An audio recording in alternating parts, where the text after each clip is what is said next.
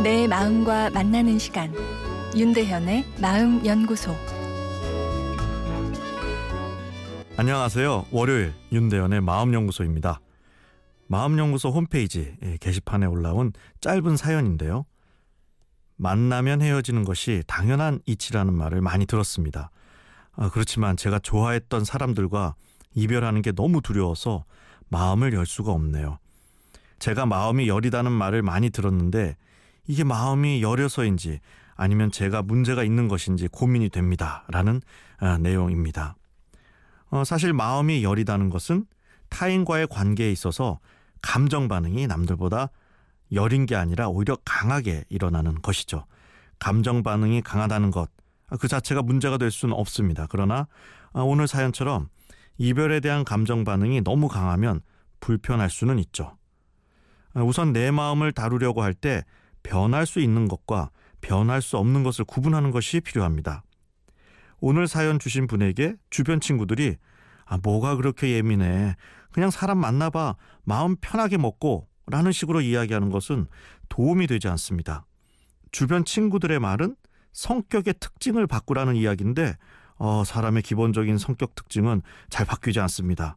바꿀 수 없는 것을 바꾸기 위해 에너지를 쓰다 보면 더 지치고 예, 좌절하게 됩니다.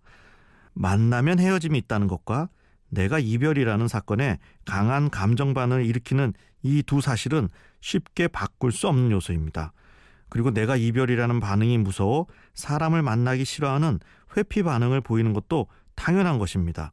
아, 이럴 때 중요한 것이 삶의 가치입니다. 아, 현대인들은 행복을 느낌으로 설정해 놓았다고 이야기합니다. 느낌이 행복해야 행복한 삶이라 여기는 공식을 갖고 있다는 것이죠.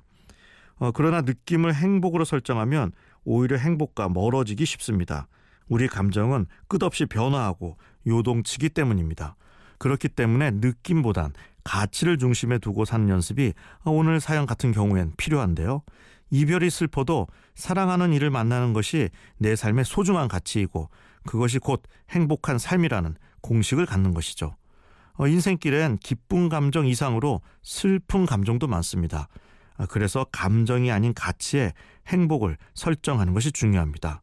아, 그러다 보면 신기하게도 내 긍정적인 가치에 긍정적인 감정이 쫓아오는 것을 경험할 수 있습니다.